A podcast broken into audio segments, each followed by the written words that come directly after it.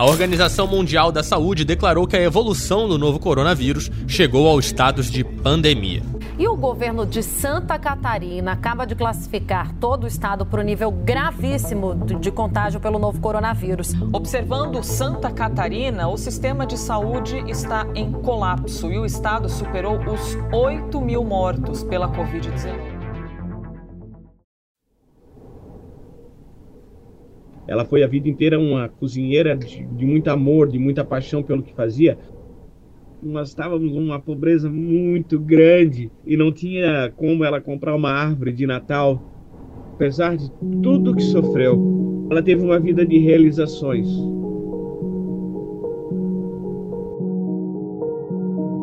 Bom dia, boa tarde, boa noite. Sejam bem-vindos à segunda temporada do podcast Comunicartes Famílias Fragmentadas. Meu nome é Viviane Pasta. E eu sou Lucas Roeder. Na temporada Famílias Fragmentadas, vamos conhecer a história de três pessoas que deixaram fragmentos de saudade devido à Covid-19 aqui na região do Vale do Itajaí, em Santa Catarina. No episódio anterior, conhecemos a Mauri Barbosa.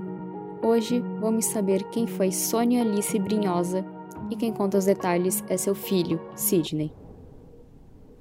Meu nome é Sidney Mafra, é, sou comunicador, radialista, publicitário, nascido em Blumenau, já há alguns anos né, com a minha base hoje aqui na cidade de Navegantes. Filho, então, da Sônia Alice Brinhosa, essa mulher incrível, fantástica, que faz uma falta enorme, mas que tenho certeza está em paz e em luz uma avó assim incrível, uma avó maravilhosa, amável, atenciosa, do tipo que ia na casa da minha irmã, tem o, o, o, meu sobrinho, do tipo de brincar de dinossauro, de engatinhar no chão com ele. Eu, eu recém sou pai agora, né? Ganhei um nenenzinho faz três meses e eu fico imaginando que loucura se ela pudesse estar com ele agora, porque ela é muito, era muito babona, meu Deus do céu. Olha, a vida dela sempre foi muito, muito de trabalho. Pouco tempo tirou para ela. Os intempéries da vida da minha mãe foram incríveis. Superou pobreza quase que extrema, um relacionamento conturbado com meu pai, que hoje é falecido também já há muitos anos, mas que teve seus problemas com álcool e e com a violência. Então, uma mulher que teve que superar a violência doméstica, o, o alcoolismo. Era, na época, telefonista da Celesc e, por ciúme, enfim, de meu pai, acabou largando essa profissão, trabalhar junto com ele, porque daí ele se sentia mais seguro, e ela foi trabalhar de cozinheira. Descobriu na cozinha, inicialmente como, como uma necessidade, né?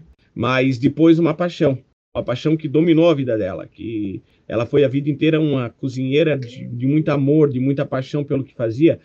Passou pelas principais casas da cidade de, de Blumenau, né? Moinho do Vale, Tabajara Tênis Clube, antigo Frozen, enfim, tantos restaurantes, Bela Vista, Calten Clube, tantos clubes aí que tiveram o prazer de ter o tempero da minha mãe no seu buffet ela superou muitas coisas, né? Da separação do meu pai, as agressões, criar um, um Natan, que é, hoje é um doutor, psicólogo, criar ele sozinha praticamente. Quando ela ganhou meu irmão, é, já ela já estava passados os 40 anos, foi quando ela separou de meu pai e ela teve ah, uma vida totalmente nova junto com meu irmão. Ajudou ele a se formar, hoje ele é psicólogo formado por conta daquela cozinheira que trabalhava 18, 19, 20 horas por dia ela foi uma mulher assim incansável em defesa dos seus filhos. Tudo isso que ela passou e tudo que ela superou foi pelo amor a nós, aos filhos dela e aos seus netos. Sidney então comenta mais sobre a paixão de Dona Sônia, a cozinha. É, a minha mãe, quando ela cozinhava, é, ela, ela entregava tanta paixão, tanto amor, tanta, tanto cuidado. Ela tinha um, um cuidado extremo com tudo que ela preparava, sabe? É, ela dizia, meu filho, tanto que eu herdei a, a, paixão pela cozinha também, minha irmã, meu irmão, todos acabamos é, pegando a paixão pela cozinha. Quando a gente se reunia na, na casa dela, sempre era um, uma festa, né? Poder saborear a comidinha dela. as coisas que ela gostava de preparar. Tinha alguns pratos assim que, que eu posso lembrar muito claro, por exemplo, o strogonoff, né, que é um prato que eu amava, né, desde pequenininho. Foi a primeira, o primeiro prato que eu aprendi a cozinhar com ela. Eu disse para ela, mãe, eu quero aprender a cozinhar porque isso aqui é bom demais. E, e tantas outras coisas. Meu Deus, ela, como ela dominava a cozinha alemã, italiana, francesa, japonesa, então era um festival de sabores que a gente podia escolher realmente para ela preparar, né? Mas vou te dizer uma coisa, sabe o que minha mãe gostava de comer? Peixe frito, grão d'água, feijão. Meu Deus, um pão com nata e com e com ah, um pão com nata e meu Deus do céu. E banana frita.